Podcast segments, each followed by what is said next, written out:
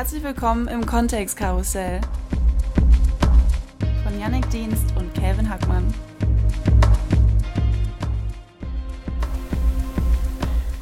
Ja, hallo lieber Calvin, wie geht's dir heute? Yannick, es ist Samstag, es geht mir wunderbar. Ich bin immer noch in Lissabon, wie du weißt. Die Sonne scheint. Ja, liebe Grüße nach Lissabon. Nicht schlechter gehen. Wie geht's dir, mein Lieber? Nicht besser gehen, meinst du hoffentlich? Genau. Wie geht's dir, mein Lieber?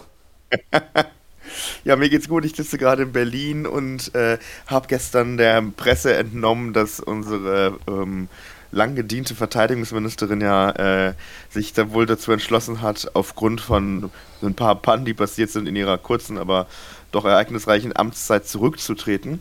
Und du weißt ja, also es ist ja so, dass wenn ein Bundeskanzler abtritt oder ein Verteidigungsminister abtritt, Ministerin abtritt, ähm, dass dann ein großer Zapfenstreich stattfinden wird. Das heißt, die treffen sich dann, also das heißt, ne, die Bundeswehr marschiert auf, macht ein Ritual und dann gibt's, dann, dann spielt die Kapelle dort Lieder, ne? Bei Angela Merkel, das wissen wir alle noch, war es ja, du hast den Farbfilm vergessen und Rote Rosen soll es für dich regnen. Ich weiß, das siehst du, ne? Das Lied auch. Genau, genau. für dich soll es Rote Rosen regnen. Genau. Jetzt ist meine Frage an dich. Ich habe natürlich ein bisschen länger drüber nachdenken können schon, aber was glaubst du, was könnte sich Christine Lamprecht ähm, für ihren Zapfenstreich wünschen? Also erstmal, ich bin gespannt, ob sie einen kriegen wird, also weil ja, aber das müsste sie ja eigentlich, ne? Ja, schon. Aber hatte Heiko Maas einen und hatte aber auch der war ja Außenminister. Stimmt, der war Außenminister. Ja, super. Äh, glänz ich wieder. Ähm, aber wer, ich bin gerade am überlegen, hatte... Ja, von der Leyen hatte einen. Frau von der Leyen hatte einen. Also jeder Außenminister hatte, äh, jeder Verteidigungsminister hatte einen, ja. Ja, okay. Also ich, mein erster Gedanke war direkt völlig losgelöst von der Erde. Einfach ja. aufgrund ihrer äh, Helikopterflüge. Da habe ich ja tatsächlich an Helikopter 117 gedacht. Helikopter 117. Weil ich Stimmt, weiß auch nicht, nicht schlecht.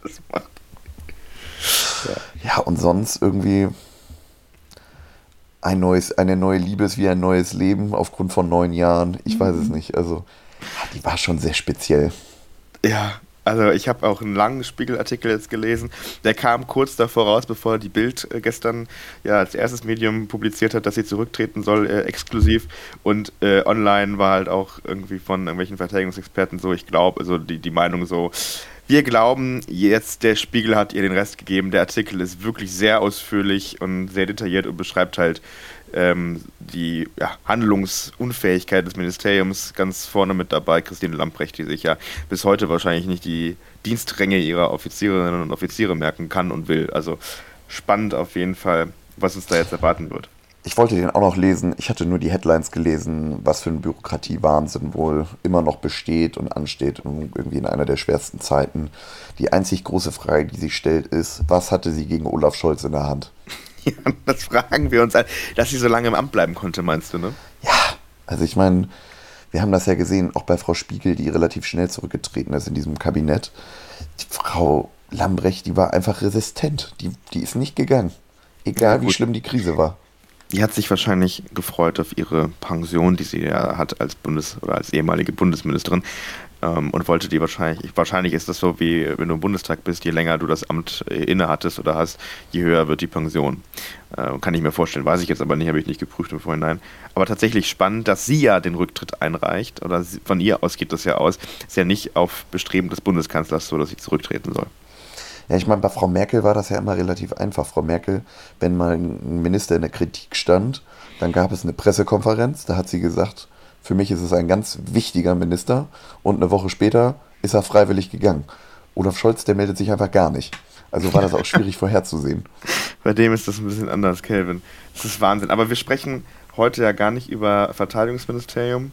Also denke ich mal, ich weiß noch nicht genau, was du uns hier mitgebracht hast heute, denn wir reden ja über das Jahr 2023, äh, 2022, unseren Rückblick und äh, über den Ausblick für 2023. Und wir haben uns das gedacht, wir machen das ein bisschen interaktiver zwischen uns beiden. Jeder hat seine Top 3 Themen mitgebracht aus 2022, darüber reden wir dann. Vielleicht ist ja das ein oder andere Thema vielleicht sogar identisch, das wissen wir noch nicht. Da sind wir ganz gespannt drauf. Wir haben es ja ein wenig eingeklammert, das muss man vielleicht vorne wegnehmen. Also wir ja. haben den furchtbaren Angriffskrieg ähm, der Russen auf die Ukraine als Thema nicht mit reingenommen, dass wir das in unseren Top 3 Jahresrückblick reinnehmen von Themen. Ich meine, das ist ein Thema, was uns immer noch allgegenwärtig umfasst, weshalb wir das rausgenommen haben. Wir haben uns versucht auf gesellschaftliche Themen, die das Jahr 2023 hauptsächlich in Deutschland, ähm, teilweise vielleicht global, mal schauen, in unseren Top 3, was wir gesehen haben, was uns auch beeinflusst hat, worüber wir vielleicht reden können.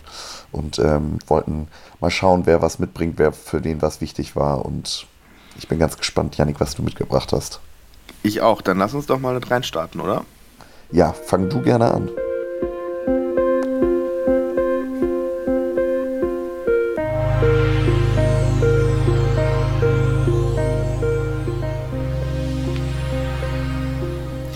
Ich habe mir natürlich Gedanken gemacht, was könnte man jetzt, äh, was könnte man jetzt machen. Es ist sehr viel passiert letztes Jahr.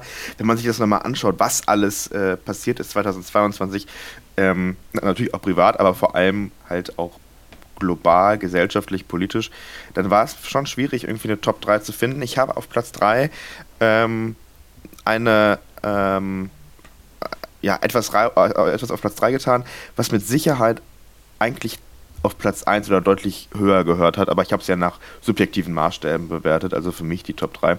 Und auf jeden Fall auf Platz 3 bei mir ist der äh, Tod äh, von Queen Elizabeth aus äh, England, ähm, weil ist eine Ära zumindest fürs, fürs äh, Vereinigte Königreich war, das zu Ende gegangen ist und darüber hinaus natürlich auch Commonwealth und, und so weiter und so fort. Es war eigentlich eine weltpolitische Ära, die zu Ende gegangen ist. Und wir sehen ja sogar heute, also gerade heute, ich glaube jetzt äh, Ende letzter Woche oder gerade Ende dieser Woche, Entschuldigung, ist ähm, das Buch von Prince Harry erschienen, äh, Spare.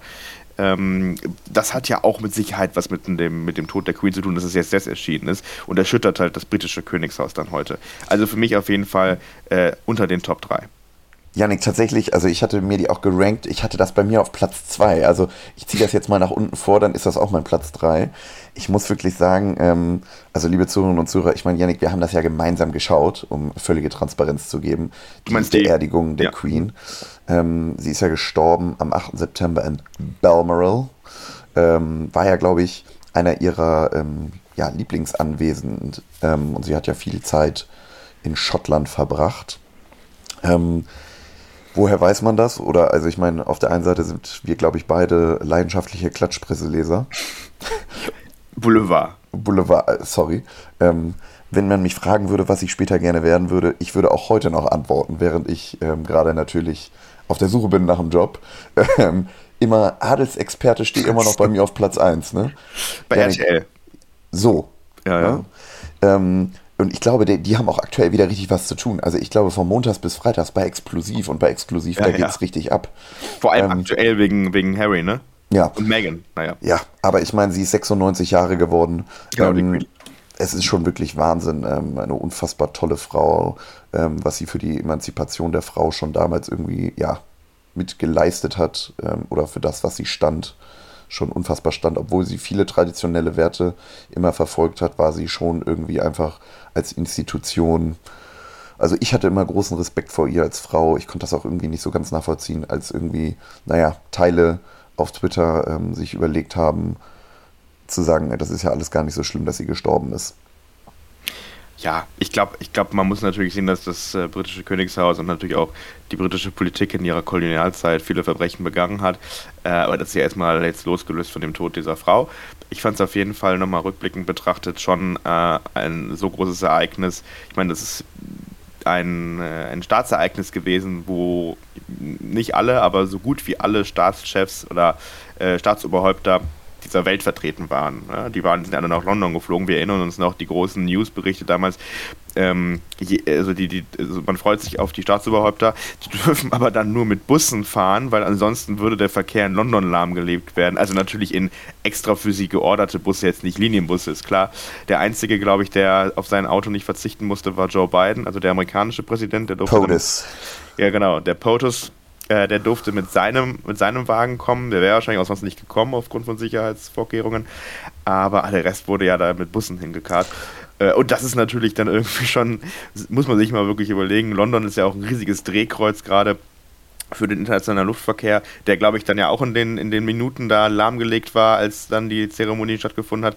Also worauf ich nur hinaus will, es war eine natürlich auch logistische, ähm, logistische große Herausforderung, die halt auch irgendwo zeigt, wie besonders diese Frau war und wie besonders es war, dass quasi die gesamte Weltgemeinschaft sich dort versammelt hat, um sie zu ehren, noch ein letztes Mal.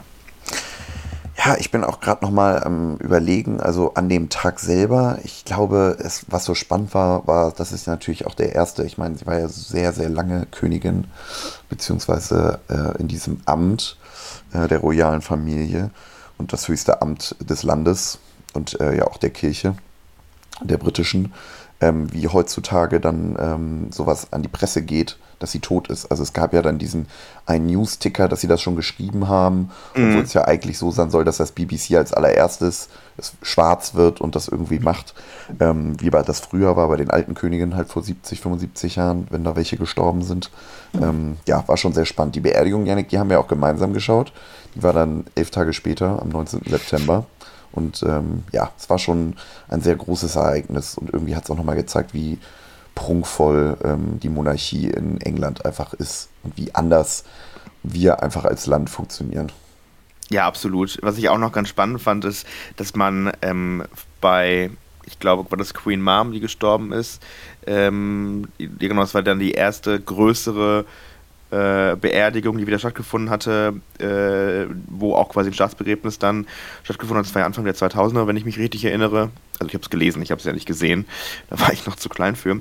Damals hat man allerdings gemerkt, dass man die ganzen Abläufe gar nicht mehr kann, weil so lange keiner mehr so ein großes Staatsbegräbnis bekommen hat. Der, also der letzte, der davor so ein großes Staatsbegräbnis bekommen hatte, war tatsächlich ähm, Winston Churchill.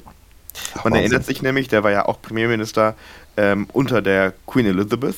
Ne? Also das heißt, es gab so lange keinen royalen Tod mehr der, oder ein, kein Staatsbegräbnis mehr, dass man halt bei der Queen Mom gar nicht mehr genau wusste, okay, was müssen wir jetzt eigentlich machen?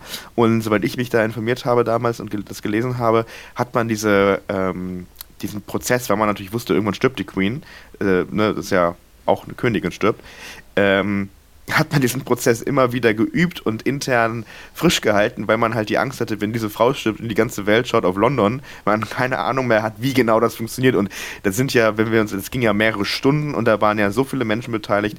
Ich kann jetzt gar nicht äh, sagen, welche Gruppierungen da waren, aber es waren ja sehr viele Gruppierungen dabei aus dem äh, britischen Militär und wahrscheinlich von Ehren, irgendwelchen Ehrenbereichen da, Ritter, was weiß ich. Worauf ich nur hinaus will, es war nicht nur für die Gäste, was ich eben ausgeführt habe, sondern halt auch für die Zeremonie selber ein extremer Aufwand und ich glaube, das hat man gesehen. Und wir erinnern uns ja auch noch an diese kilometerlange Schlange, als die Menschen sich bei dem, äh, bei dem Sarg verabschieden wollten von ihr bei der öffentlichen Aufbahrung. Ja, brutal. Also eigentlich kann man da nur verlieren, aber ich habe ähm, es als ein sehr schönes und äh, positives Ereignis wahrgenommen, sehr ehrevoll das hatte schon was. Jetzt bin ich aber gespannt auf deinen, also eigentlich ja dann Platz 3, weil dein Platz 2 war ja mein Platz 3. Also egal, dein Platz 2. mein Platz 2, Yannick, ähm, war das Thema Mobilität in Deutschland und zwar der Tankrabatt. Ähm, mm, ja.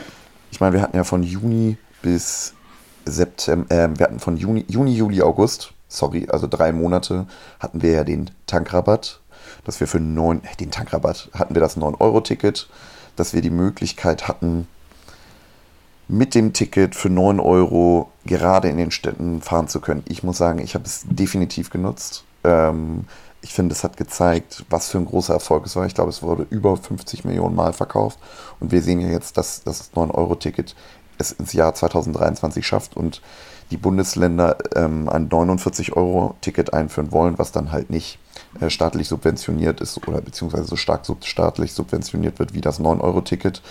Und ja, also ich meine, wir können ja kurz über unsere Erfahrung reden. Ich habe es unfassbar viel genutzt in München diesen Sommer.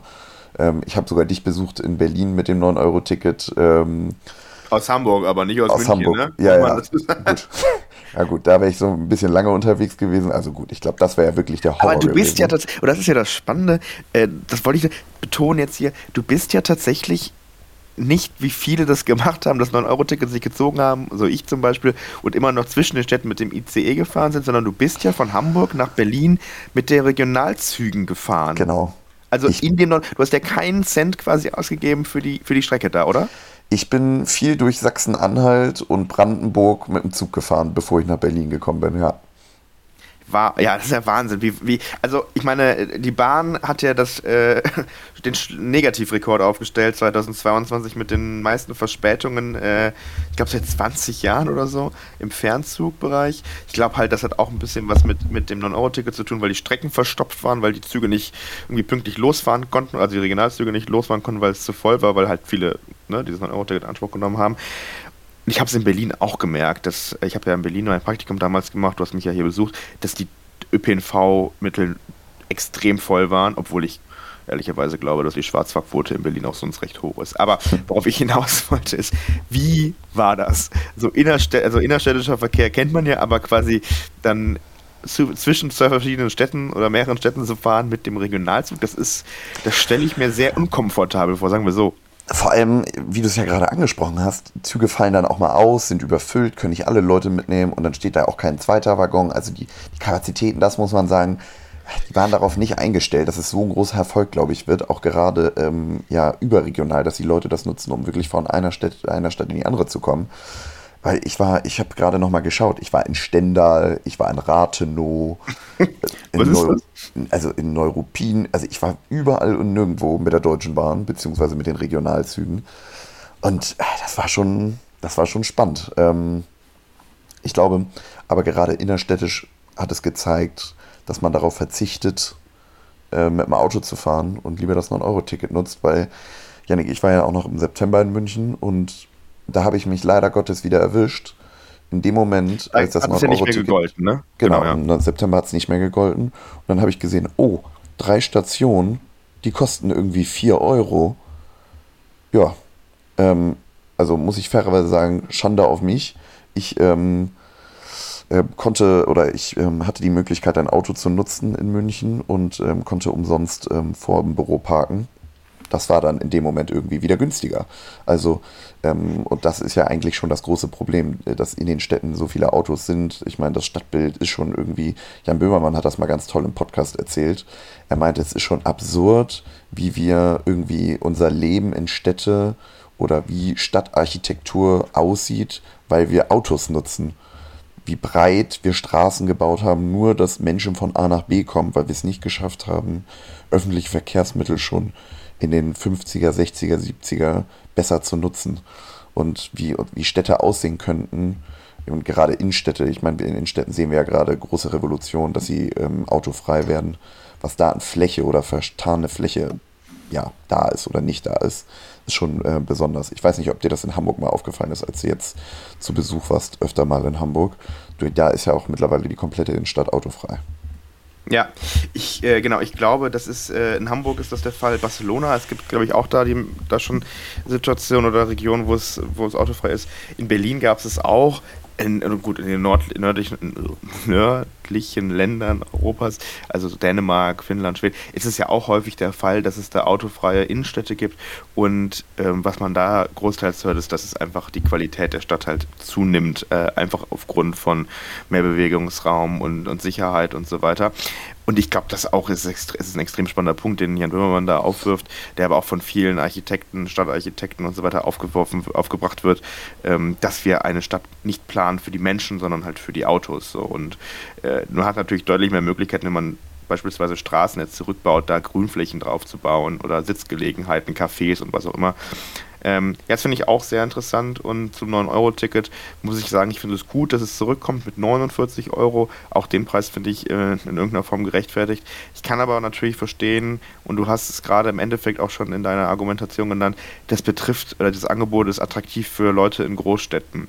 Wenn ich auf dem Land wohne und äh, drei Busverbindungen irgendwie am Tag habe, was weiß ich, oder seien es auch zehn Busverbindungen am Tag, dann lohnt sich ein 49-Euro-Ticket in der Regel nicht. Dann ist das Autofahren immer noch komfortabler, günstiger oder überhaupt gar nicht anders machbar, wenn ich irgendwie von A nach B muss und nicht irgendwie acht Stunden da unterwegs sein möchte für eine kurze Strecke, die ich in dem Auto eine halbe Stunde beispielsweise hinter mich bringe. Deswegen, für Großstädte ist das super. Auf dem ländlichen Gebiet muss es auf jeden Fall ausgebaut werden und mir ist es jetzt zum Beispiel in Hamburg wieder aufgefallen, wie gut der ÖPNV dann, dann doch dort ist. Ne? Also wahrscheinlich beschwert man sich als Hamburger dann doch, wie man sich in Berlin auch beschwert über den ÖPNV, aber wenn man den Vergleich mal sieht, ist der schon schon sehr gut ausgebaut in den Großstädten.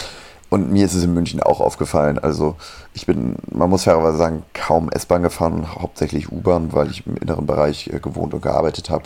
Das war schon, echt der Wahnsinn. Also, ähm, aber ich bin mal gespannt, ähm, weil alle haben ja auch darüber, also wäre das 49-Euro-Ticket nicht gekommen, hätte, glaube ich, über kurz oder lang wäre auch mal die Debatte gekommen in den Innenstädten, das ja, System zu verändern, dass man vielleicht erstmal Schranken hat, bevor man durch ein Ticket geht, wie es überall woanders auf der Welt ist. Ich meine, das deutsche System, wie wir uns gegenseitig vertrauen mit Bahntickets, das ist eh schon spannend. Und wie du es ja schon angesprochen hast, in Berlin, ja, da kauft sich ja jeder Fünfter nur ein Ticket. Also da ist ja Schwarzfahren, das gehört ja zum guten Ton dazu. So. Ähm, was da einfach an Geld auch liegen geblieben ist auf der Straße. Ich glaube, das 49-Euro-Ticket wird hoffentlich auch in der Richtung halt das irgendwie ja, verbessern. Dass man da im Zweifel sogar mehr Einnahmen hat. Aber mal gucken. Das wird man sehen. Yannick, ähm, was ist denn dein Platz 2, den du mitgebracht hast? Ja, ich habe ein paar Sachen mitgebracht, weil ich konnte mich nicht entscheiden. Ich habe ähm, hm, ich würde jetzt nicht sagen, gescheiterte Persönlichkeiten des Jahres 2023, äh 2022, aber ich habe mir mitgebracht, ähm, vielleicht umstrittene Persönlichkeiten des Jahres 2022. Das ist etwas netter ausgedrückt.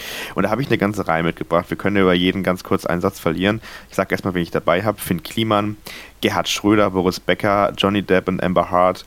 Und das sind meine, meine Themen für sagen wir Aufreger, Persönlichkeiten Aufreger 2022. Wir erinnern uns an Finn Kliman, hat ja sehr, ich kannte ihn vor Jan Böhmermanns Sendung nicht, muss ich sagen, aber er hat ja sehr äh, irgendwie umweltbewusst, sehr nachhaltig angefangen, hat ja auch ein Klimansland dann gegründet, wo viele Leute nachhaltig ge gelebt und gearbeitet haben. Ähm, das kenne ich zumindest von Jan Böhmermann, selber war ich ja nie äh, und ist dann, ja, Kevin? Der Hof, der wurde ja auch tatsächlich von Funk, also vom öffentlichen Rechtlichen damals gekauft, glaube ich sogar. Ah, okay. Ah, es war in Kooperation mit Funk. Ja. Ah ja, genau. Und am Ende ist er allerdings darüber gestolpert, dass er gesagt hat und angeworben hat, dass er Masken produzieren lässt für in der Corona-Situation, die dann auch verkauft hat. Ich glaube auch über namhafte Online-Shops, also jetzt nicht Amazon, aber andere große Online-Shops. Ich glaube bei Zalando war. Äh, genau, irgendwie sowas. Ähm, die er in laut eigener Angabe fair produziert hat lassen in Portugal und deswegen waren die auch recht teuer. Aber das war, oder es ist ja äh, für viele Menschen dann auch ein Grund gewesen zu sagen, ja, ich möchte dann solche Masken haben und nicht irgendwelche billig und unfair und unnachhaltig produzierten Masken aus China oder was weiß ich woher. Ja, am Ende kam dann raus, dass er die ja doch irgendwo aus Asien, aus Südostasien, da aus China sich hat äh, liefern lassen und äh, interne WhatsApp-Chats haben dann belegt, ich zitiere, für eine Klimakrise kann auch geil sein. Äh, darüber ist er dann gestolpert, hat, glaube ich, noch ein, zwei Interviews und ein, zwei Statements auf, auf, Twitter, auf Instagram gegeben, die ihn aber wirklich nicht irgendwie reingewaschen haben, sondern alles nur noch schlimmer gemacht haben. Und seitdem hat man, zumindest ich, von ihm nichts mehr gehört. Nee, und was er auch noch war, er meinte, er gibt den Preis eins zu eins weiter. Er meinte, er will sich da ja nicht dran bereichern. Und dann sind ja die Rechnungen aufgekommen und man hat ganz klar gesehen, also der hat da sehr viel Geld mit verdient mit seinem Geschäftspartner, mit dem er das zusammen gemacht hat. Und es ist schon echt, ähm, ja, also was der menschlich da veranstaltet hat, das war schon wirklich äh, eine große 6 Minus. Da, ich meine, die anderen Persönlichkeiten, die du mitgebracht hast, über die wir gleich noch reden, da kann man darüber reden, dass die irgendwie alle ihre persönlichen Probleme, Skandale, irgendwie wahrscheinlich Alkoholprobleme, Depressionen und sonst, sonstige Themen haben oder sich an anderen Menschen, ja, weiß ich nicht, irgendwie ihr eigenes Geld ver, verhauen haben. Aber da wurde ja ganz klar so gelogen, dass, ähm, ja, ihm Menschen Geld geben. Also es war schon war schon echt Wahnsinn. Mein nächster äh, Kandidat auf dieser Liste hat äh, nicht äh, sein eigenes Geld verhauen, sondern freut sich immer über Zahlungen aus dem Kreml. Das ist unser ehemaliger Bundeskanzler, ehemaliger Parteivorsitzender der Sozialdemokratischen Partei Deutschlands. Äh, Sommer Sommer äh, Gerhard Schröder hat äh, unserem Land und äh, seiner Partei einen Bärendienst erwiesen während äh, dieser schrecklichen Angriffskriegs äh, Russlands gegen die Ukraine gestartet ist und immer noch, ähm, hat sich da immer als, ähm, ja, als nicht pro-russisch, aber dann doch zumindest das nicht verurteilen zu beginnen, Russ also Russland nicht zu verurteilen zu beginnen und dann als Mediator dargestellt. Wir erinnern uns alle an das wunderbare Bild von Seyoda Schröder-Kim oder so ähnlich, seine sechste Frau oder so, die, die mit, die mit, mit, mit, wie heißt das denn nicht, verschränkten Händen, aber die quasi betend ähm, äh, vor einem Fenster steht und im Hintergrund der Kreml ist und dafür betet, dass ihr Mann Gerhard diese äh, schreckliche Tragödie beendet. Ja, also das war schon wirklich sehr ähm, ja, obskur, das irgendwie zu beobachten.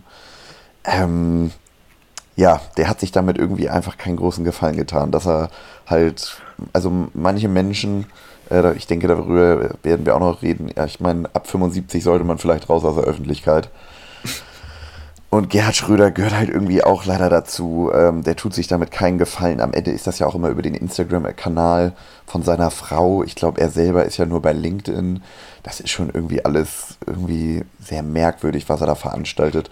Vor allem, er hat sich ja wohl auch nicht abgesprochen mit der Regierung, sondern ist irgendwie auf eigene Faust irgendwie über die Türkei mit einem Privatjet da dann reingeflogen. Dann, also das war schon irgendwie sehr spannend zu beobachten. Auch mit seinem guten Freund Wladimir.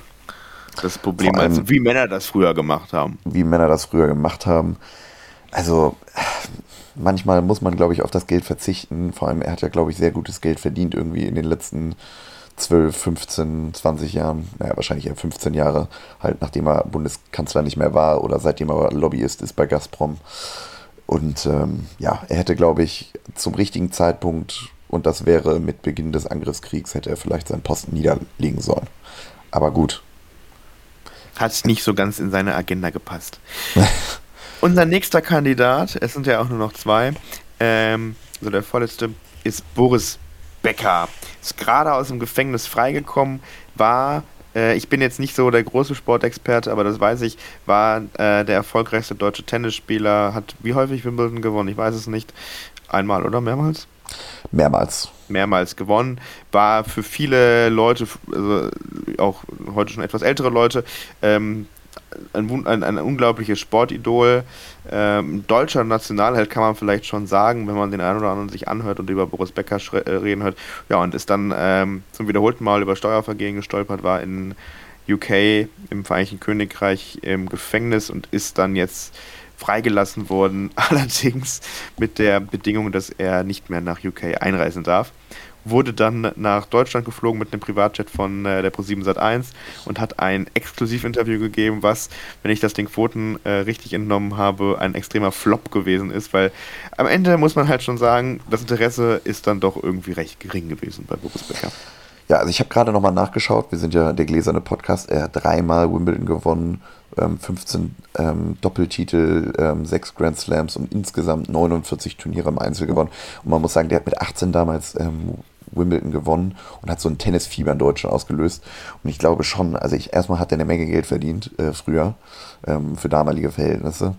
Und ähm, ich glaube, das war schon eine sehr große deutsche sportliche Persönlichkeit, gerade für unsere Eltern. Ich glaube, bei uns jetzt nicht mehr so sehr. Aber ich glaube, er hat es einfach geschafft mit den Skandalen und 100.000 Frauen, die er hatte. Und ich meine, wir alle kennen die Stories aus der Besenkammer. Und ähm, ob es das Kind ist oder seins oder nicht seins. Ähm, und die ganzen nicht. Scheidungen. Die Story musst du mir im Nachhinein mal erzählen. Kennst du die Geschichte nicht? Nee. Na, es, ah, okay, also ich erzähle sie auch gerne jetzt im Podcast. Ja, bitte. Die ist wirklich gut. Ähm, Wir haben er Zeit. hat wohl, also ähm, er hat sich da mit einer äh, Dame getroffen und im Hotelzimmer in irgendeinem, in einer Besenkammer, also da, wo eigentlich normalerweise die Putzwegen und so stehen, soll es, naja, ähm, zu Interaktionen gekommen sein. Und er hat das Ganze abgestritten und sie meinte, sie wäre von ihm schwanger. Und ähm, am Ende kam das Kind äh, zur Welt und er hatte sich die ganze Zeit geweigert, einen Vaterschaftstest zu machen. Und äh, als das Kind zur Welt kam, ähm, das Kind sieht wirklich eins zu eins wie aus dem Gesicht geschnitten aus wie er. es hat sogar rote Haare. Also es ist wirklich, ähm, danach war es dann auch nicht mehr irgendwie abstreitbar und sie hat daraus eine große Nummer gemacht und also die waren nie verheiratet, das war auch eine Affäre. Und ähm, naja, auf jeden Fall hat sie das immer groß in den Gazetten breitgeschlagen, wie damals die Nacht mit Boris in der, äh, mit Boris in der, äh, in der Besenkammer war. Und gut, Alliteration und deutsche Presse wissen wir, hat ja schon immer funktioniert. Und Boris Besenkammer war viel legendär. Ich glaube, er war in vielen großen Klatschzeitschriften. Aber mittlerweile interessiert sich da halt auch keiner mehr für. Ich glaube, es war einfach zu viel. Zu viele Frauen, zu viel Galabunte, zu viel. Ja, nee, das wusste ich gar nicht, aber das ist natürlich ein tatsächlich dann doch. Schick ganz dir im. Nachgang, äh, gucken wir uns nochmal ein Bild an. Ähm, es ist wirklich sehr witzig. Ja, okay. Machen wir. Jetzt kommen wir zum letzten, äh, äh, den, äh, den ich, äh, die ich hier drauf geschrieben habe. Und da auch nur ganz kurz, denn ich habe mich damit ja selber gar nicht so äh, informiert, aber über jeder Podcastaufnahme letztes Jahr, die wir gemacht haben, vor allem im Frühjahr, war das das Thema Nummer eins, was wir nach dem Podcast uns noch anschauen, angeschaut haben auf YouTube. Und zwar der Prozess Johnny Depp gegen Amber Hart, der ja tatsächlich die ganze Welt, auch da wieder die Klatschblätter, die Klatschpresse bewegt hat und wir ja mittlerweile gar nicht so genau wissen, wer jetzt ins Bett gekackt hat. Ich sag's mal ganz salopp, ob es jetzt der Hund war oder Amber Hart, also ins Bett von Johnny Depp gekackt. Man vermutet allerdings, so dass es relativ, relativ eindeutig wohl, dass Amber Hart da es nicht mehr auf die Toilette geschafft hat. Also es ist schon, also das Spannendste finde ich einfach im Nachhinein zu sehen. Ich meine, dass Ehen irgendwie auseinandergehen, das ist eine Sache und dass irgendwie Stars und Celebrities irgendwie ja sehr ähm, fabelhafte, extrovertierte und exzessive Menschen sind. Das wussten wir auch schon irgendwie vorher, die irgendwie einen Hang haben, irgendwie obskure Sachen zu machen. Ähm, das wussten wir auch. Aber was irgendwie, da, ja genau, das Spannende war, dass dieses Rechtssystem in Amerika darauf ausgelegt ist, dass der Prozess einfach live jeden Tag für alle zugänglich äh, mitgefilmt wurde und man genau sehen konnte, wer was vorlegt und wie sich eigentlich die ja, ähm, gegenseitigen ähm, Parteien irgendwelche Sachen vorwerfen und irgendwie dann in Zeugenstand gerufen werden und da ihre Sicht der Dinge schildern. Also das war schon irgendwie spannend zu beobachten. Ich meine, Johnny Depp ist ja jetzt gut rausgegangen. Er meinte ja damals im Prozess selber, weil Disney hatte ihn ja gecancelt und hat gesagt, sie machen nichts mehr mit ihm äh, bezüglich Pirates of the Caribbean. Er hat gesagt, sie müssten ihm irgendwie 100.000 Lamas hinstellen. Erst dann macht er es wieder. Ähm, ich glaube, die 100.000 Lamas, das ist ihm egal. Hauptsache, er kriegt jetzt wieder einen sehr hoch dotierten Vertrag, weil ich glaube, so ein bisschen Geld bei deren Lebensstilen, die braucht er ja alles. Ich, der hatte ja auch irgendwie eine Privatinsel. Da finde ich auch immer spannend, dass irgendwelche Stars irgendwie in Amerika bei den Bahamas oder der Karibik irgendwelche Privatinseln besitzen. Ja, ich sag ähm, mal so, Jörg Pilawa hat auch eine in Kanada, ne? Also ah, ja, ja. alles klar. Musst, musst hm? du keinen... Öffentlich-rechtlich finanziert, alles klar. Ja, aber da gibt es nicht mal Strom drauf, soweit ich das weiß. Also ich weiß nicht, ob die jetzt so, äh, so teuer ist. Ja, genau, aber... Ja, war schon nicht. spannend zu beobachten. Aber ja, ähm, ich, ich bin froh, dass, ähm, oder ich hoffe, dass das Jahr 2023 noch andere Themen hat. 2023 ist noch nicht unser Stichwort. Nee, ich bin ja auf Platz 1 von dir gespannt. Ja, auf Platz 1 ist ein Wort mit fünf Buchstaben, was, also, liebe Zuhörerinnen und Zuhörer, wie ihr wisst, Janik und ich studieren gemeinsam und haben auch die ein oder andere, äh, den ein oder anderen Abend äh, waren, sind wir ausgegangen. Und es war ein, ein Song, den Janik doch das ein oder andere Mal mit angestimmt hat. Es ist L-A-Y-L-A. Laila, die Faszination der deutschen Charts. Ich glaube. 22 auf jeden ja, Fall, ja. 16 Wochen in, äh, in den deutschen Singlecharts auf Platz 1 gewesen. Und ich glaube, den Sommer hat es definitiv ähm, bestimmt, dieser Song. Ich glaube, auf dem Ballermann, also wir beide sind keine Ballermann-Geher, aber ich glaube, da lief wirklich Lauf rauf und runter und auf jedem deutschen Volksfest ja auch. Und es hat ja die Faszination angenommen, weil es erst verboten wurde auf den Volksfesten teilweise. Ich weiß nicht, wie du es mitbekommen hast, aber es ja, war schon spannend irgendwie zu beobachten, was äh, das irgendwie mit dem Land ausgemacht hat, die Debatte um diesen Song. Also ich muss mich ganz kurz distanzieren von deiner Aussage. Ich gehe schon auf den Ballermann. Ähm, und zwar sogar dieses Jahr schon geplant. Ähm, aber ich, sehe das auch so wie du. Ich finde es vor allem spannend, was das für eine politische, dis, äh, äh, politische äh, Folgen irgendwie mit sich brachte, dass dann Bürgermeister, Bürgermeister, Landräte, äh, Landespolitik, also wirklich diese Songs verbieten wollten auf Stadtfesten, dann irgendwelche Stadtfestdirektoren und so weiter die Songs nicht haben laufen lassen, dann Markus Söder sich eingeschaltet hat und gesagt, auf dem Oktoberfest wird das gespielt. Dann hat sich aber der Münchner Oberbürgermeister hingestellt gesagt, bei uns wird es nicht gespielt auf dem Oktoberfest. Am Ende hat er noch das Sagen und nicht der nicht der Ministerpräsident von, von Bayern. Worauf ich nur hinaus will, es war eine total krude Diskussion über ein Ballermann-Lied. Ich meine, über die Texte kann man sich alles streiten. Aber nur weil man diese Texte irgendwie gut findet, weil man sie, ich meine, warum, warum gibt es die Texte, wie sie sind? Weil sie sind extrem einfach zu singen. Ähm, ist man ja noch lange kein Sexist oder ein Nicht-Feminist. So, und ich meine ganz ehrlich, das ist jetzt mit, mit Abstand mit Sicherheit nicht das schlimmste Lied aus der so Schlagerrichtung, das wir kennen. Und selbst ganz viele englischsprachige Lieder. Ich glaube, die meisten Leute, die das irgendwie englischsprachige Lieder toll finden, die finden irgendwie das reimt sich ganz schön, das klingt ganz schön und die Musik ist sowieso toll, aber es geht da so viel häufiger um noch viel schlimmere Sachen, die irgendwie da besungen werden.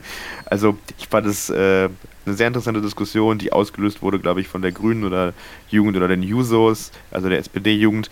Ähm, meiner Meinung nach am Ende viel zu überspitzt und überhaupt nicht dem irgendwie würdig, was es, um was es geht. hier geht es um Ballermann-Song und um keine Staatsaffäre.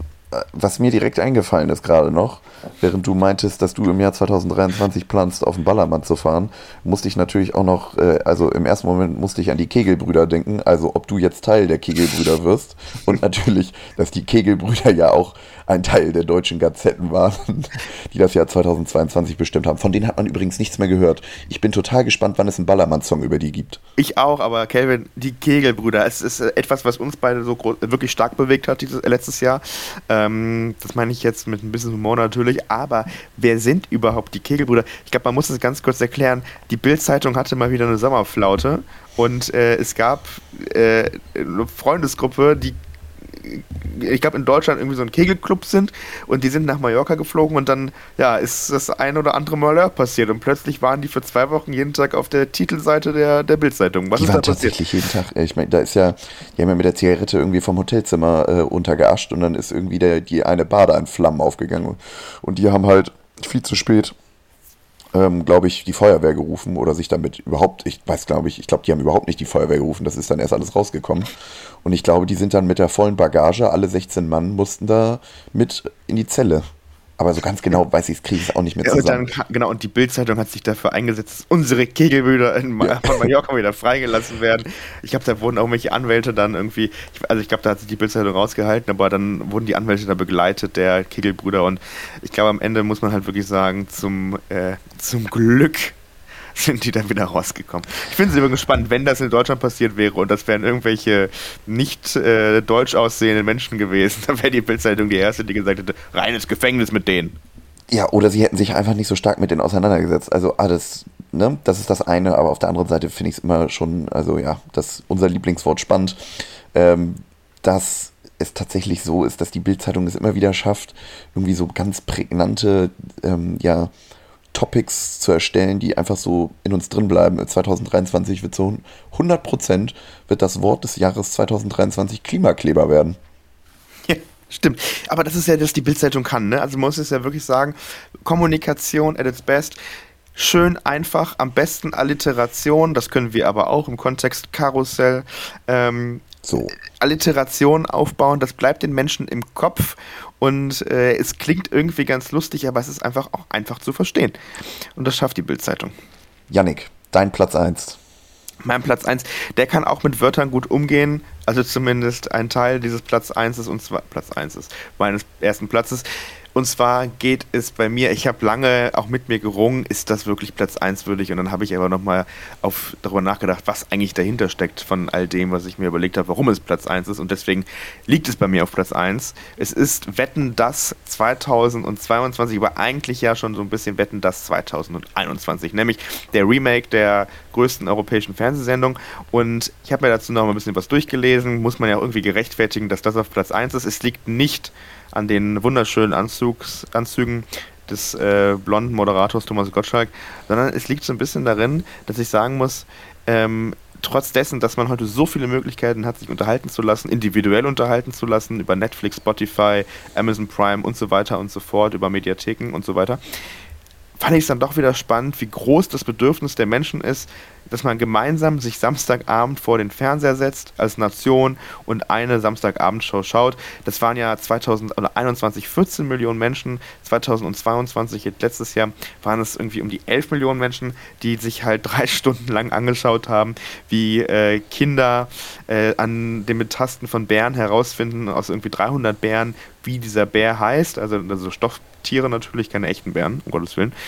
Die Faszination daran, irgendwie dann doch zu sagen, wir möchten irgendwas schauen, wo die ganze Familie mitschauen kann, also sowohl Oma, Opa, die da schon einschlafen nach 20 Minuten, als auch die kleinen Kinder, ähm, die früher eingeschaltet haben, um Michael Jackson zu sehen. Mittlerweile kommt da ja nur noch weiß ich nicht, äh, Robbie Williams oder so. Also auch nicht schlecht, aber äh, ist halt ein kleiner Unterschied.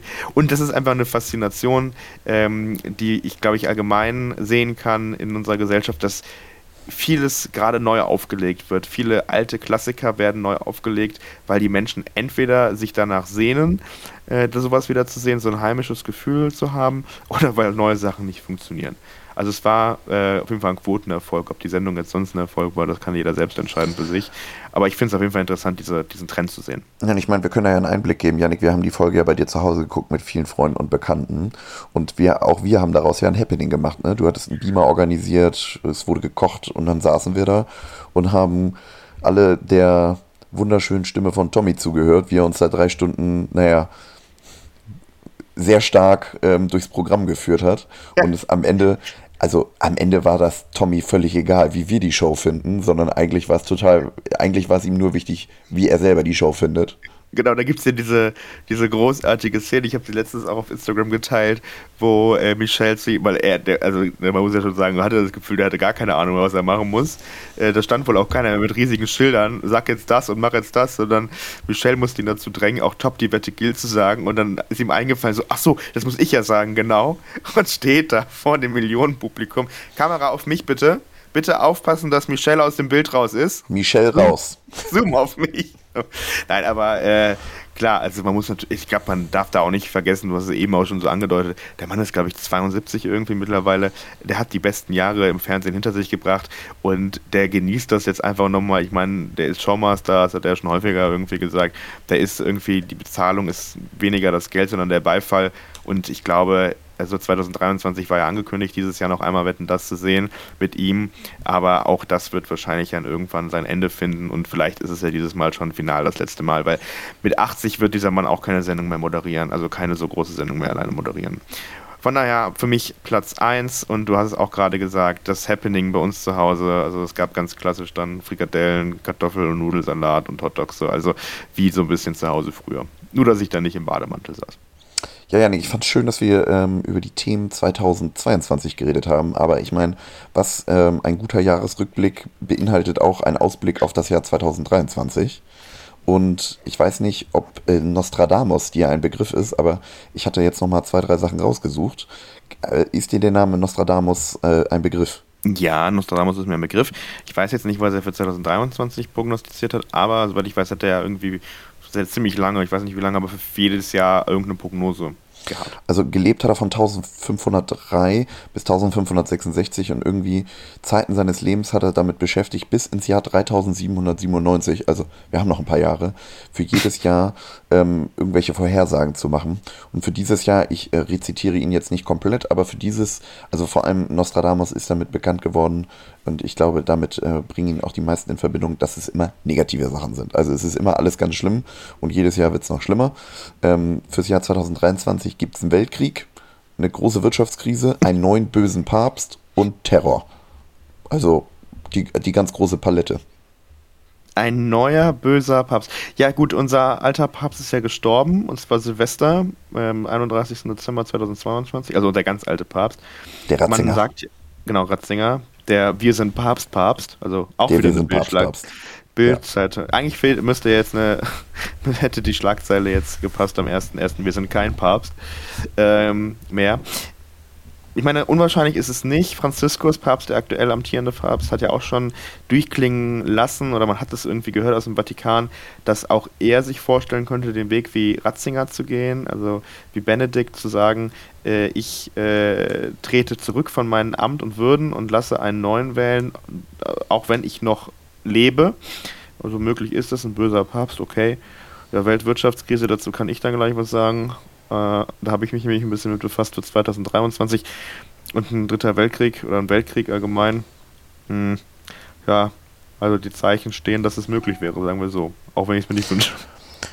Äh, oh, kurz nochmal zum Thema Papst. Also, aber da muss man sagen, das wird ja anfangen wie in der deutschen ähm, ja, Bürokratie, dass es anfangen würde, dass wir irgendwie Bundespräsidenten mit 40 haben und irgendwie sechs Papste, vier ehemalige Bundespräsidenten.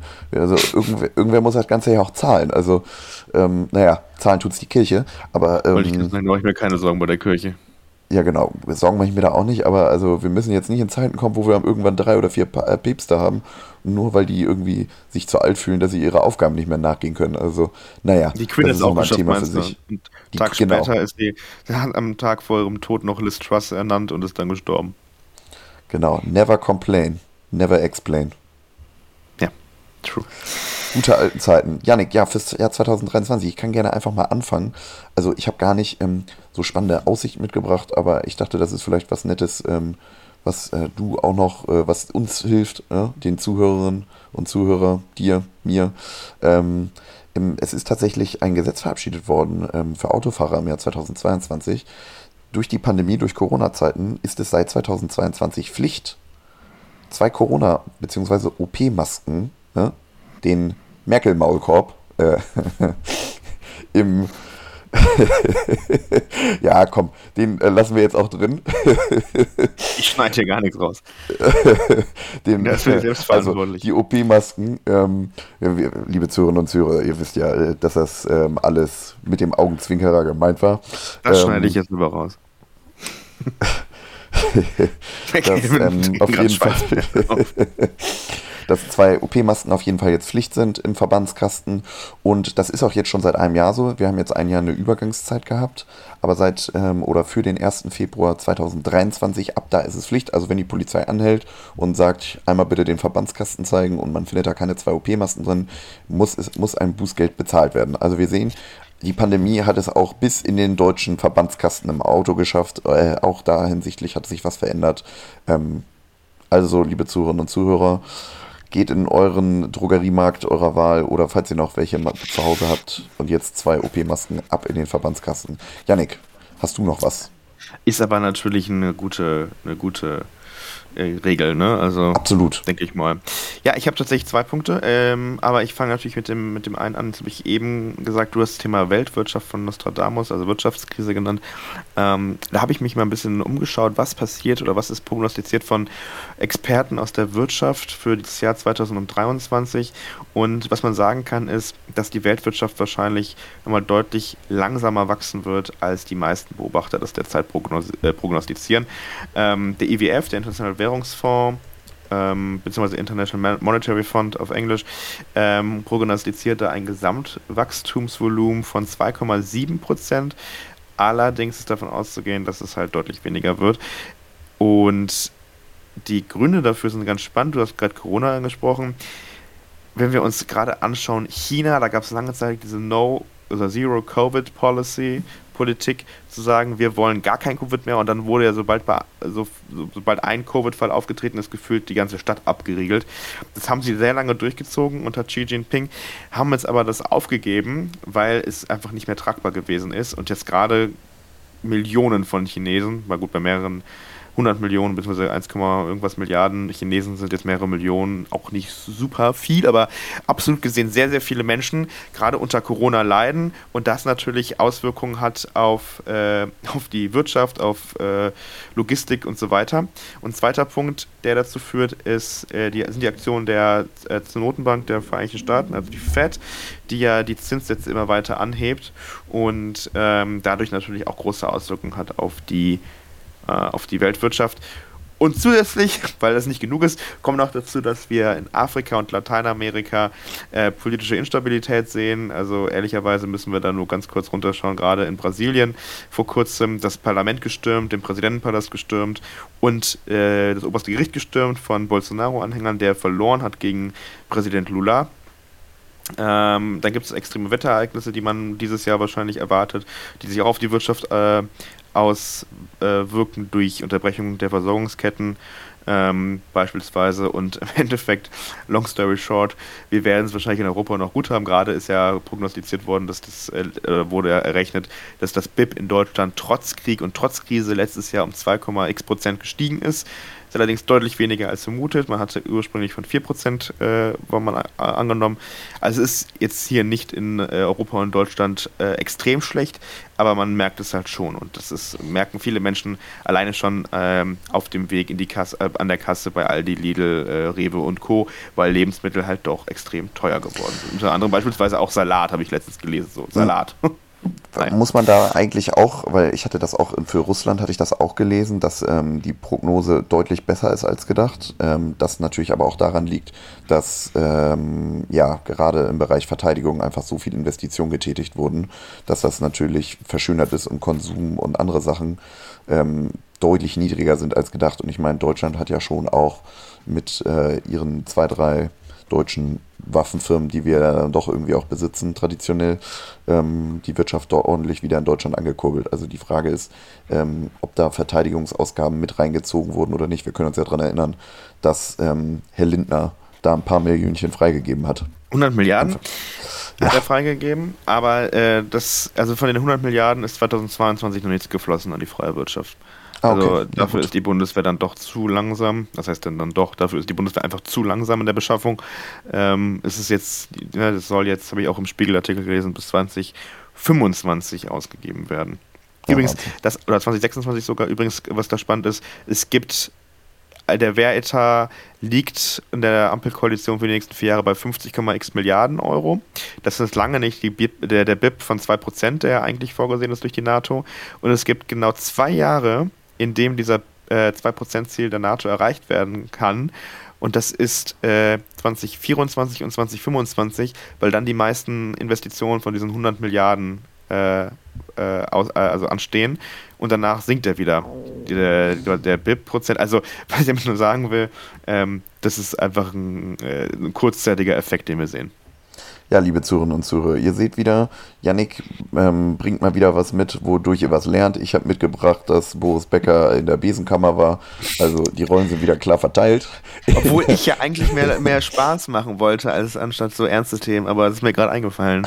Aber du hast, glaube ich, noch ein Thema dabei, oder? Genau, ein, weiteren, äh, ein weiteres Thema habe ich für 2023. Das knüpft auch ein wenig, zumindest makroökonomisch, an, an deine Themen, die du ausgeführt hast. Im Jahr 2023 werden ja sehr, sehr vermutlich auch die letzten drei AKWs in Deutschland abgeschaltet werden, die noch im Einsatz sind. Ähm, das sind die ISA 2, Emsland und Neckar-Westheim 2. Ähm, die sollen ja zum, bis zum 15. April 2023 abgeschaltet werden. Dazu in der Contradiction beziehungsweise im Gegenpart dazu hat gerade die EU Atomkraft und Gas zertifiziert als nachhaltige äh, Energien.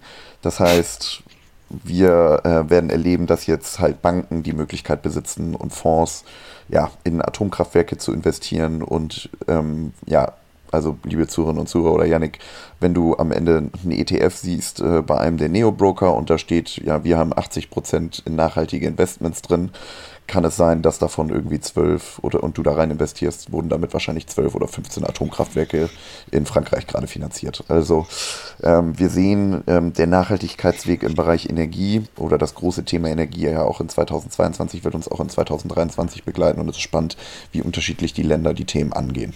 Absolut. Und was extrem interessant ist dabei, dass die Initiative ja aus Frankreich gekommen ist. Also, weil die ihre, ihre Energiepolitik in den letzten Jahren unter Macron ganz klar nochmal ausgebaut haben im Bereich Gas und im Bereich ähm, Atomkraft. Also ähm, anders als Deutschland, aber ja, die Initiative kam und wurde auch durchgepresst von Frankreich. Über das Thema Energie und irgendwie nachhaltige Energien, Windkraft und können wir ja auch irgendwie gerne auch nochmal irgendwann reden, weil ich das ehrlicherweise sehr spannend finde. Vielleicht finden wir ja da irgendwann nochmal Zeit im Jahr 2023. Ich meine, Lützerath, wissen wir beide, ist gerade äh, umgegenwärtig. Wir haben heute den 14. Januar, großes Thema. Ähm, ich glaube, für heute ist ja auch eine Demonstration angedacht. Ähm, ist nicht jeden Tag deine Demonstration? Ja, mit äh, Greta Thunberg, ich meine Begehung. Sie war ja jetzt auch gestern schon da und heute läuft sie mit. Da kann ich nur jedem äh, empfehlen, das falsche Wort, aber äh, darüber informieren, dass ab morgen im Sonntag Anne Will auch mit Greta Thunberg läuft und also die Hälfte der Sendung ist äh, mit VertreterInnen der Grünen ausgestattet. Das ist eine, also wird eine ganz, da bin ich tatsächlich gespannt, das wird bestimmt eine interessante Sendung, äh, ja. Ja, zum Lützerath habe ich gar nicht so viel zu sagen. Ich weiß nur, Greta Thunberg kam mit einem ähm, mit einem Mitsubishi SUV, natürlich Elektro, und ist nach einer halben Stunde gestern wieder abgedampft, ähm, beziehungsweise weggefahren. Ne? E-Autos dampfen ja nicht. Ja, ich, ich denke mal tatsächlich, also ohne alle Hämme, ich glaube, diese Frau, diese junge Frau hat äh, einen mindestens genauso vollen Terminkalender wie unser Bundeskanzler. Also die wird, wird auch viele Sachen am Tag sich anschauen und ist ja auch immer auf der ganzen Welt irgendwie unterwegs. Vor, Absolut. Vornehmlich also, in Europa, aber. Das ist schon Wahnsinn. Und ich meine, ähm, ich glaube, sie ist immer noch unter 18 Jahre. Das ist schon echt brutal. Ich glaube, die ist, die ist mittlerweile volljährig geworden. Ja. Also, ja. Ich habe tatsächlich noch ein Thema mitgebracht, das will ich ganz am Ende nochmal ganz kurz äh, nennen, denn es schließt so ein bisschen an eine Geschichte an, die wir uns im letzten Jahr genauer angeschaut haben. Und wenn ihr euch noch erinnert, haben wir im letzten Jahr über Taiwan gesprochen ähm, und ob Taiwan jetzt unter den Zwängen von äh, China sich entwickeln wird, ähm, wie äh, wie Hongkong. Und diesbezüglich, ich habe ja gerade über die Weltwirtschaft gesprochen, gibt es eine spannende Entwicklung, die man vorausahnt, und das ist Japan. Da geht man nämlich ganz kurz gesagt davon aus, dass sie sich wirtschaftlich deutlich besser entwickeln als bisher angenommen. Und sie werden sich gleichzeitig auch militärisch deutlich äh, aufbauen und aufrüsten, denn äh, es gibt ja diesen zweiten Konflikt, also was ist den zweiten Konflikt, den einen Konflikt Russland gegen die Ukraine, den wir gerade in Europa sehen. Dieser andere Konflikt China, die ja immer noch militärisch Interesse haben, Taiwan einzunehmen, ähm, ist natürlich im Pazifik ein großes Thema.